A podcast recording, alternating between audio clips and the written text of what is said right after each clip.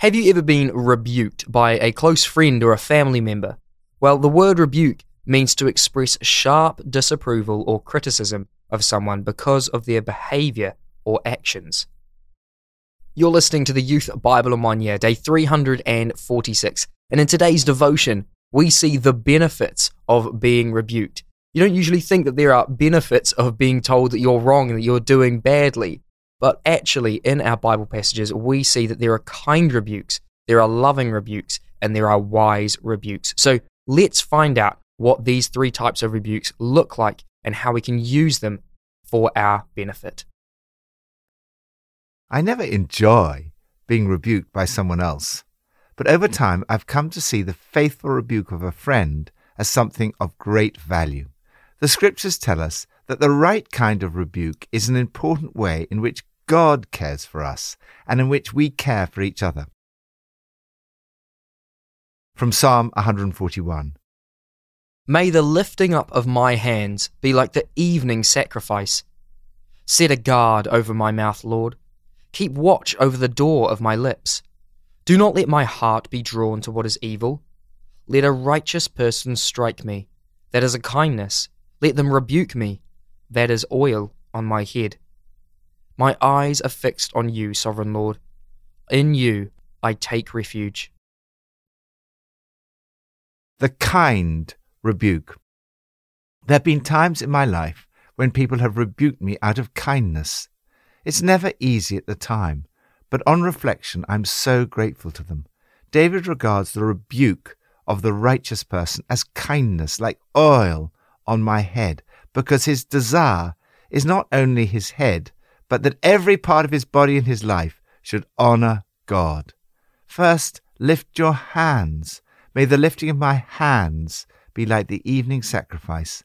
The lifting of hands to God symbolizes an opening of the whole body to God. Second, guard your lips. Set a guard over my mouth, O Lord. Keep watch over the door of my lips. I often pray this before I give a talk or go into a meeting that God will protect me from saying anything unhelpful and that my words will be an encouragement and a blessing.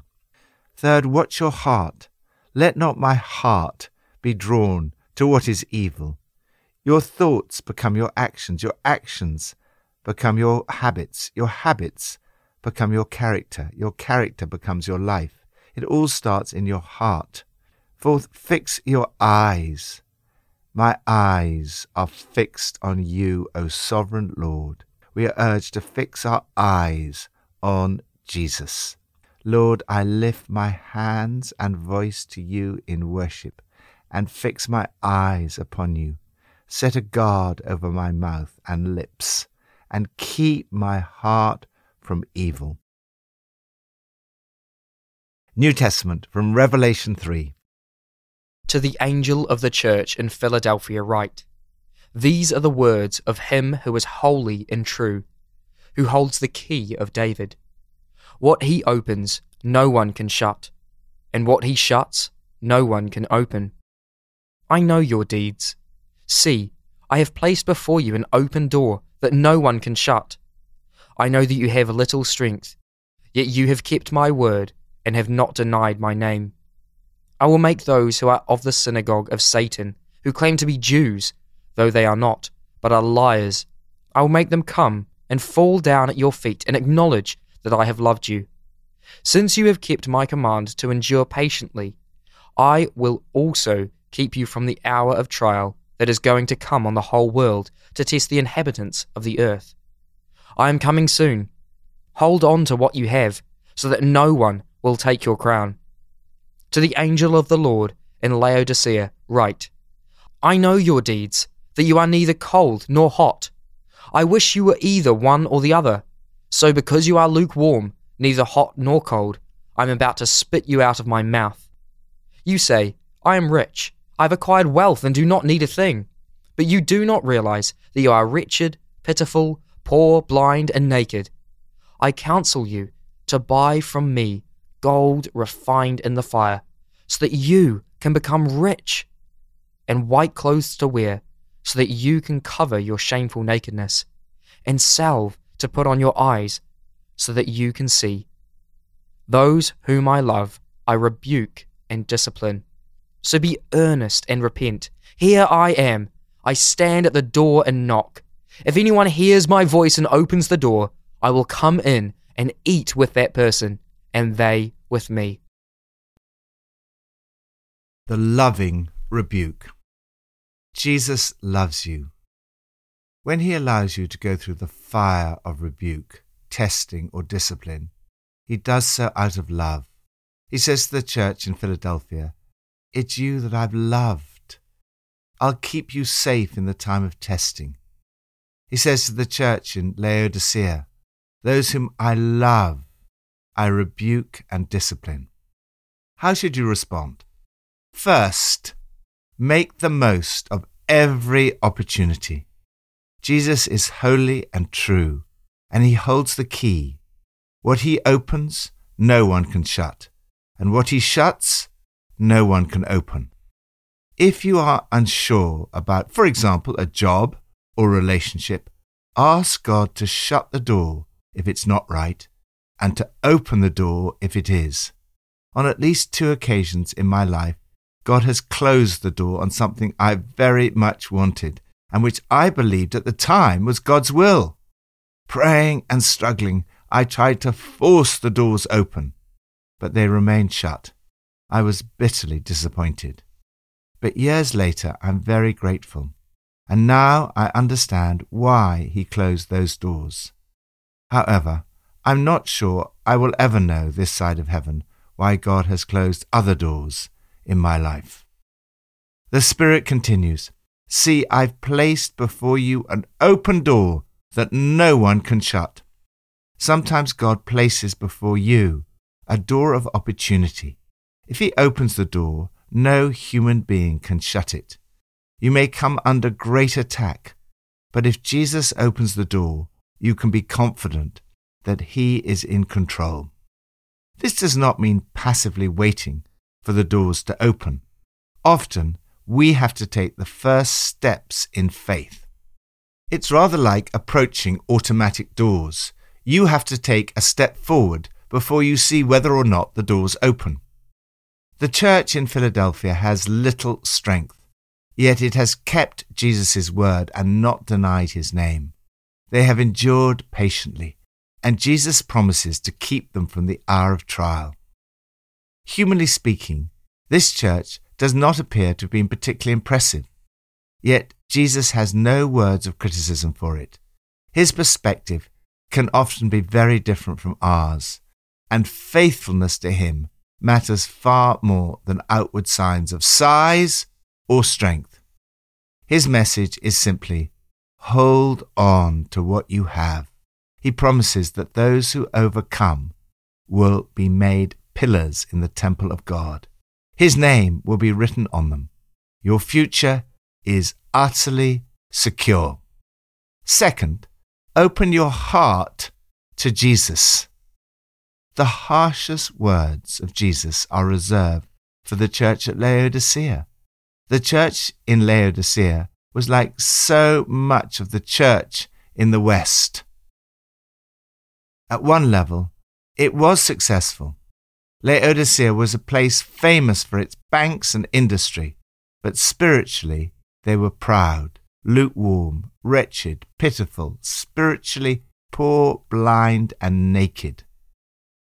I find these words deeply challenging. Yet there is hope here. We are still loved by the Lord. He urges us to acquire real treasure, refined in the fire, so that we may become spiritually rich. The only way to cover our shameful nakedness is with His robes of righteousness. We need His salve on our eyes to remove our spiritual blindness. As we go through the refiner's fire, it is a form of discipline. It has a purpose. He wants us to be earnest and repent. It's in this context that this wonderful and famous verse is found. Here I am. I stand at the door and knock. If anyone hears my voice and opens the door, I will come in and eat with them and they with me. Eating together is a sign of the intimate friendship that Jesus offers to all those who open the door of their lives to Him. There is only one handle, and it's on the inside of the door. In other words, you have to open the door to let Jesus into your heart. Jesus will never force his way in. He gives you the freedom to choose. It's up to you whether or not you open the door to him. If you do, he promises, I will come in and eat with them, and they with me. Lord, I repent of the times when I have been lukewarm, half hearted, complacent, and spiritually poor. I long for a greater intimacy with you. Come and fill me today with your Holy Spirit.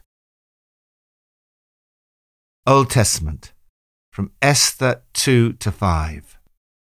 Do not think that because you are in the king's house, you alone of all the Jews will escape. For if you remain silent at this time, relief and deliverance for the Jews will arise from another place. But you and your father's family will perish. And who knows that you have come to your royal position for such a time as this? The wise rebuke. My father was Jewish, and many of my Jewish family perished in the concentration camps during the Holocaust. But anti Semitism is not a recent phenomenon.